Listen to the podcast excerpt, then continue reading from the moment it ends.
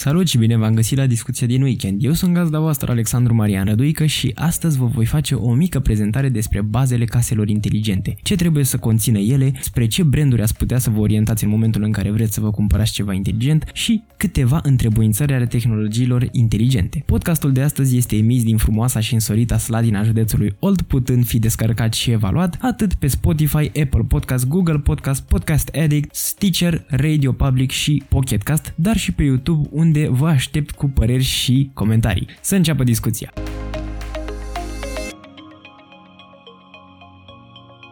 Aș vrea să vorbim despre o casă inteligentă. Și când spun inteligentă nu mă refer la automată, mă refer la principiul de casă care să rezolve anumite tascuri, anumite întrebuințări pe care îi le dăm noi în momentul în care îi le dăm. Nu o casă care să decidă ea pentru ea ce să facă, pentru că nu suntem încă în punctul în care aparatura ne permite să facem lucruri complet automate sau ceea ce se întâmplă deja complet automat nu este neapărat uh, benefic. Deci vom vorbi despre o casă complet controlată de om la momentul momentul la care omul își dorește să se întâmple un lucru. Răspunsul la întrebarea ce este o casă inteligentă va diferi în funcție de persoana pe care o veți întreba, deoarece există diferite păreri și diferite viziuni față de această idee, acest concept, iar în principiu esența este că o casă inteligentă este o locație în care există obiecte ce lucrează împreună sau separat cu scopul de a ușura viața utilizatorului. În podcastul de astăzi voi aborda câteva obiecte inteligente și chiar categorii de obiecte inteligente de care s-ar putea să fie auzit sau nu. Haideți să-i dăm drumul. Să începem cu prima categorie care în principiu este cea mai importantă din punctul de vedere al începătorilor în ale caselor inteligente și anume asistenții inteligenți. Hello. Aceștia sunt cunoscuți și ca asistenți virtuali și sunt o formă de program, în cele mai multe cazuri instalată pe o boxă sau un telefon inteligent, cu scopul de a răspunde întrebărilor adresate de utilizator sau de a realiza sarcini relativ ușoare, dar mai rapid decât ar face utilizatorul efectiv. Totodată aceste mici piese tehnologice sunt și punctul de întâlnire al tuturor celorlalte dispozitive inteligente din casă. Asistenții virtuali au și rolul de a controla dispozitive precum becuri întrerupătoare, alarme, uși aspiratoare și multe alte obiecte pe care cu suficientă îndemânare firmele, unele mai cunoscute, altele mai puțin, au reușit să le creeze. Numele din industrie care de câțiva ani și-au lăsat amprenta cu boxele inteligente sunt Google cu Google Home care a apărut pe 4 noiembrie 2016, Apple cu Apple HomePod care a apărut pe 26 ianuarie 2018 și desigur Amazon cu Amazon Echo Dot care a apărut pe 31 octombrie 2017. Un lucru destul de important, zic eu, este acela că aceste trei dispozitive se găsesc toate în România și pot fi achiziționate de la magazine locale. În august 2020, când este realizat acest podcast, cel mai bun preț îl are Amazon Echo Dot cu generația a treia de boxă inteligentă, ce are un preț undeva pe lângă 200 de lei. Aceasta este urmată de Google Home, varianta de bază, la aproximativ 400 de lei, iar abia apoi, cu un preț aproape de 4 ori mai mare, vine și Apple HomePod la un modest 1500 de lei. De ce au prețuri diferite, v-ați putea întreba? Ei bine, răspunsul este foarte simplu și împărțit în două părți. Prima parte constă în inteligență. Inteligența în cazul de față este relativă, adică toate fac cam același lucru în proporție de 85%, procentul rămas de 15% diferind în funcție de domeniu, adică uh, Amazon Alexa va răspunde mai bine, de exemplu, într-o, într-o zonă comercială, uh, pe când uh, Google Home va răspunde într-o zonă de informații generale, iar uh, Apple HomePod va răspunde mai bine în momentul în care dorim să comandăm ceva. Lucruri de genul acesta, adică nu neapărat o diferență vizibilă, cât o diferență de brand. Pur și simplu, vor diferi foarte mult și nu putem să tragem o linie exactă să spunem ăsta e mai inteligent ca celălalt, pentru că fiecare își face treaba mai bine într-un alt loc. Și ele sunt într-o continuă dezvoltare. Deci dacă ne dorim o casă inteligentă și atât, dacă ne oprim numai la partea asta, am putea foarte ușor să luăm un Amazon Echo Dot și să trecem mai departe, să ne uităm la ce vrem să luăm în rest. În schimb, mai vine și partea a doua, unde aici cred eu că se pune cel mai mult valoare pe acel preț ridicat, sunetul.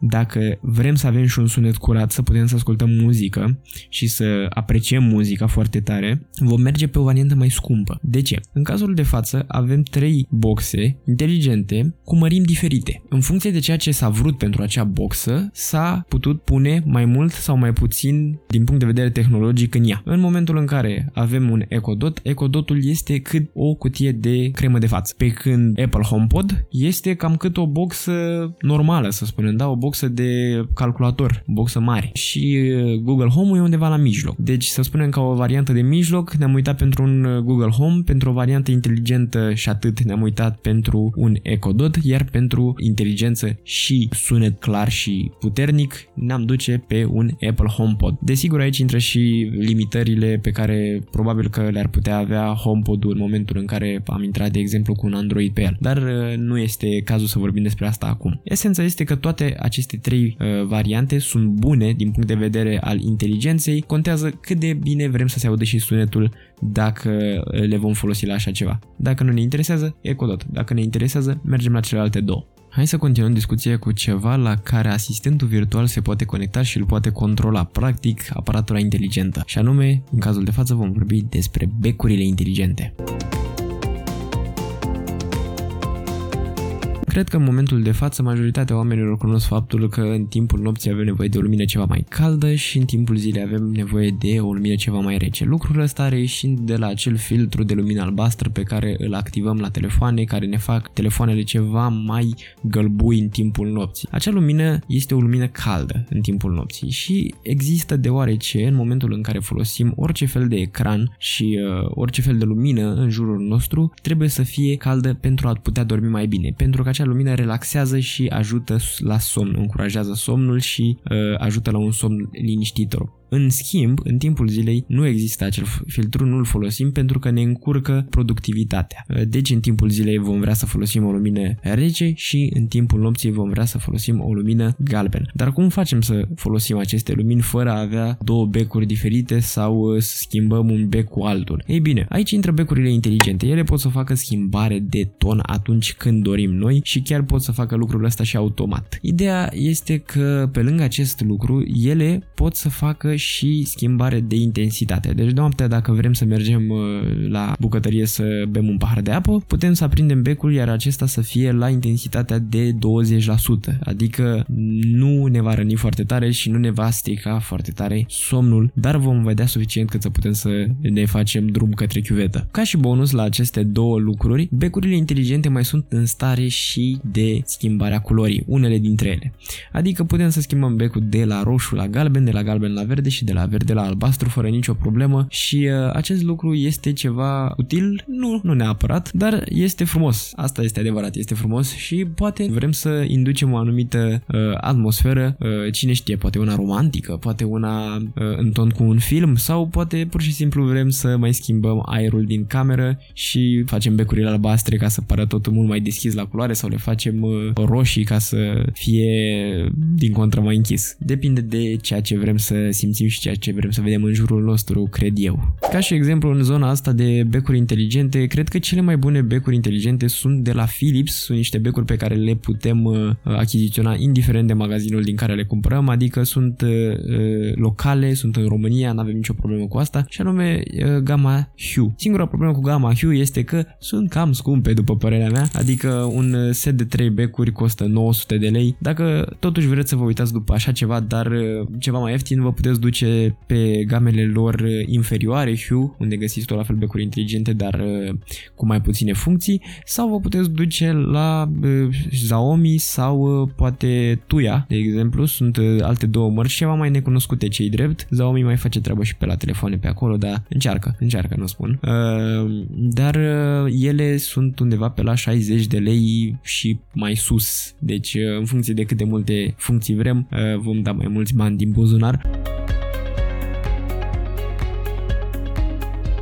Tot în această zonă a becurilor inteligente intră și prizele inteligente care au un principiu foarte ușor de funcționare și o aplicativitate foarte largă. Montarea acestora nu diferă de cea a prizelor normale, diferența constând doar în existența unui transmițător wireless care are rolul de a primi semnal și de a trimite semnal înapoi pentru a închide sau a deschide circuitul. Hai să luăm o întrebuințare simplă și care pare destul de reală, după părerea mea. Să spunem că avem un copil mic ce nu poate să doarmă fără lumina aprinsă, cum de altfel probabil că știți, în marea majoritate a cazurilor. Ei bine, dacă nu avem o lampă cu bec inteligent care să poată să fie comandată la un anumit interval de timp sau uh, care să nu se aprindă singură pur și simplu la venirea nopții, uh, putem să facem toată treaba cu o lampă normală, cu un bec normal, dar conectată la o astfel de priză. Uh, ideea este că după ce am conectat lampa la priză și am pus lampa pe deschis, pe cu întrerupătorul pe poziția on, putem să programăm priza să se închidă sau să se deschidă la o anumită oră. De exemplu, să deschidem priza la ora 8, când normal am pune copilul la culcare și să se închidă la ora 2 noaptea, presupunând că la ora respectivă copilul doarme buștean și că nu se va trezi în timpul nopții. În felul ăsta să spunem că am economisit ceva ceva bănuți, pentru că la ora 2 noaptea se va închide lampa și până dimineața la ora 6, 7, 8 când se trezește copilul va sta închisă, în loc să stea deschisă toată noaptea și totodată este o modalitate inteligentă de a lucra și de a-ți uh, organiza timpul și asta este doar un exemplu și cu siguranță poate fi aplicat în mai multe părți, nu e obligatoriu să se lucreze doar cu o lampă și se poate face asta cu mai multe electrocasnice din casă, care nu sunt inteligente. Exact la fel funcționează și întrerupătoarele wireless, care se montează în locul întrerupătoarelor normale și acționează becurile la momentul în care utilizatorul cere asta asistentului virtual sau a programat lucrul ăsta din uh, aplicația asistentului virtual pentru că se poate face acest lucru foarte, foarte ușor. Pur și simplu se setează rutine și pur și simplu se automatizează un uh, bec sau uh, poate un alt fel de întrerupător care acționează altceva. În viitor vom discuta și despre alte dispozitive inteligente inteligente care nu se află neapărat în casă, cât se află în jurul nostru și care ar putea să existe în jurul nostru și să ne facă viața mai ușoară, precum mașinile inteligente sau la școală, de exemplu, tablele inteligente și cum ar putea acestea să ajute procesul de învățare și să stimuleze studenții și elevii. Ca și concluzie generală, tehnologia inteligentă nu este ceva greu de folosit și poate fi chiar utilă dacă stăm puțin să ne gândim la nevoile noastre și cum am putea să le satisfacem mai ușor. În încheiere, indiferent de platforma folosită, nu uitați să evaluați podcastul și să-l dați prietenilor pe platformele de socializare. Eu sunt gazda voastră Alexandru Marian Răduică și voi tocmai ați ascultat discuția din weekend. O săptămână ușoară!